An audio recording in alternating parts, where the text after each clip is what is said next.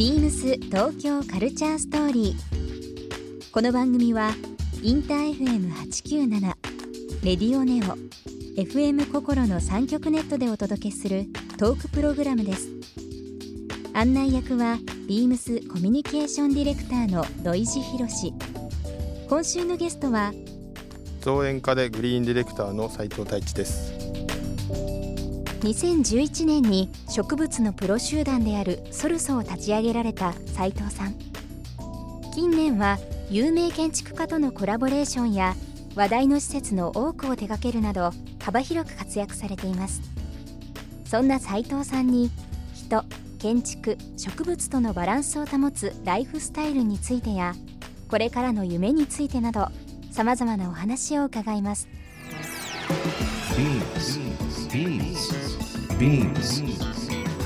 BeamsTokyo Culture Story Beams Tokyo Culture Story This program is brought to you by Beams ビームスありとあらゆるものをミックスして自分たちらしく楽しむそれぞれの時代を生きる若者たちが形作る東京のカルチャー。ビームス。東京カルチャーストーリー。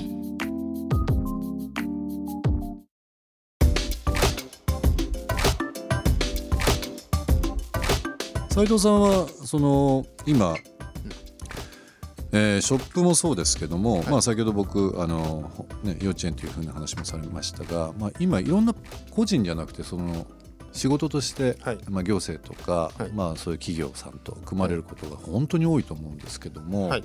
そういう時って組み方っていうのはどうするんですか？いつもこう会話の中でうんお互いのうん。こういうふうにしてほしいああいうふうにしたいっていうのがあると思うんですけど、どういうふうにこう掛け合いをして作り上げていくんですか？僕は基本的にはあのデザインのその、えーとかも作りたい世界とかっていう目標を持たないんですよ、うん。あくまでも話を聞いてうん。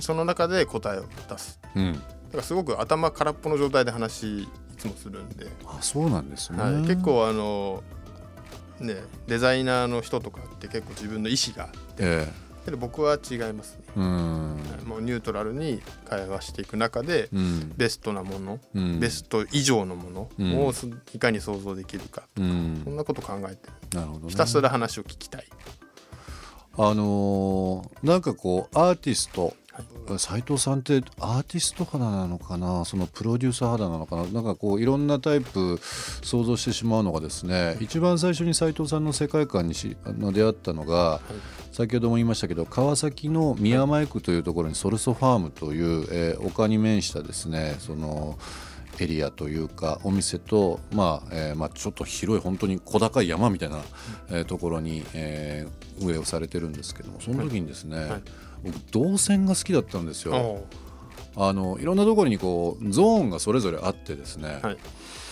室内用、まあ、いわゆる観葉植物的なものもそうですしなんかこう庭に置いときたいようなものそれこそもうベッドの横に置きそうな小さいものもポット状のものも含めて。あとはですね ちょっとマニアックな話なんですけど僕がすっごく昔から好きなパン屋とカレー屋があったんですよ。はいはいはい。はい、徳太郎という、えー神奈川県の有名なパン屋なんですけども、はい。そちらとですねイムエムっていう、えーこれもちょっとマニアックな話なんですけどカレー好きにはめちゃめちゃ有名な名店のですねグリーンカレーがあったんですけど なんとそれがですねサンドイッチになって販売されてたという。あこの人僕趣味合うかもっていうふうなのは緑以外のところで気づいたんですなよね。るほどなるほど。さすがです。いやいや。はい。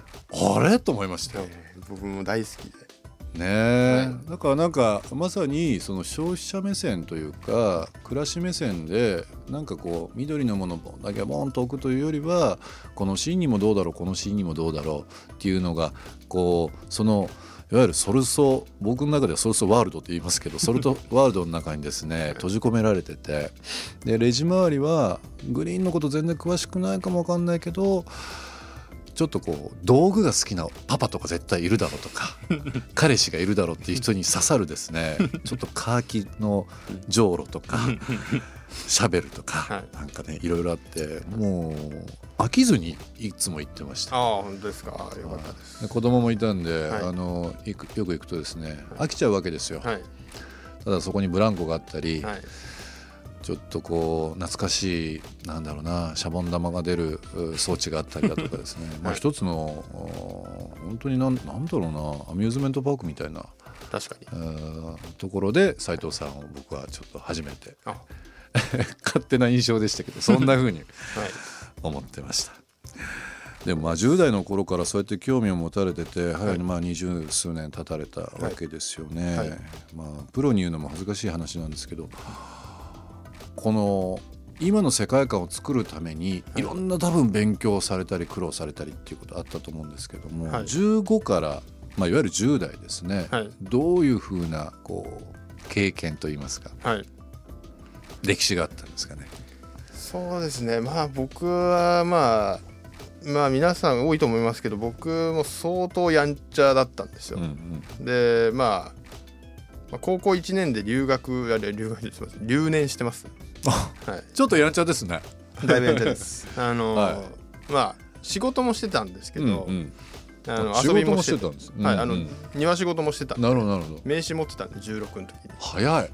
二十歳ですって嘘ついて名刺持持っって。てあの普通にケーキ屋さんの庭とか作ってました。仕事もしてたんですけどやんちゃもしてて。なるほど。はい。でまあ高校留年して、うん。でい高校1年生で留年したんで一番辛いんですよ。うん。あの3年間同年代が同じ学校にいますからねあ、そっか。年下背中を見 見ながら進んでいくやつですね。ははいい。その時に、まあ、僕もうん。本当バカだなとうんだからもうどうしようもない人間だからあの今目の前にあるこの緑ということに全力投球しようってなんか思ったんですよ。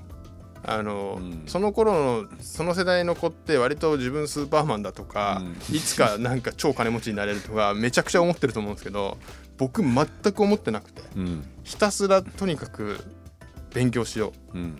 インプットしよう。うん。でもうほんとこういろんな本読んで庭だけじゃなくてフラワーアレンジメントとか、はい。あの小原流とかあと、うん。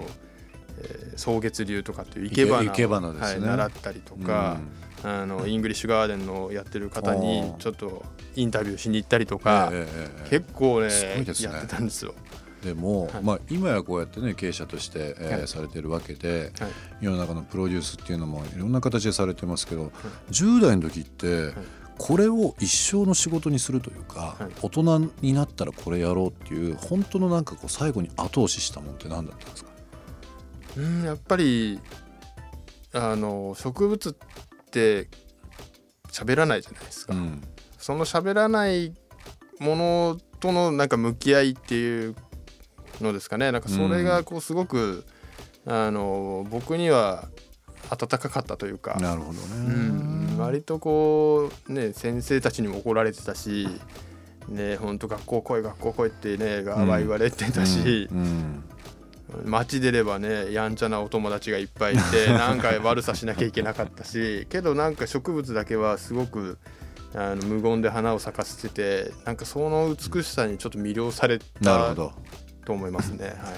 ビームス東京カルチャーストーリーここで一曲、えーゲストの斉藤太一さんにですね。曲を選んできていただいております。曲のご紹介の方お願いします。アーケードファイヤーのネバーフットナンバーワンです。斉藤さんこれ普段い家で聞く感じですか？車の中とか。そうですね。車の中とか、まあ、庭作りながら聞いたりもしますけどね。今日も聞いてきたんで。ビームス東京カルチャーストーリー。番組では皆様からのメッセージをお待ちしています。メールアドレスは beams897 アットマークインター FM.jp ツイッターはハッシュタグ beams897 ハッシュタグ beams 東京カルチャーストーリーをつけてつぶやいてくださいまたもう一度お聞きになりたい方はラジコラジオクラウドでチェックできますビームス東京カルチャーストーリー明日もお楽しみに BEAMS ビームス梅田ショップスタッフの五十嵐里香です。ビームス梅田では2月16日まで B 印吉田の巡回イベントを開催します。通常展開のない B 印吉田外観山限定アイテムの東京スタンダードとグローバルスタンダードの2つのラインを中心にバッグやウォレット、キーケース等を販売します。ぜひご来店ください。BEAMS 東京カルチャーストーリー Beams Tokyo Culture Story. This program was brought to you by Beams.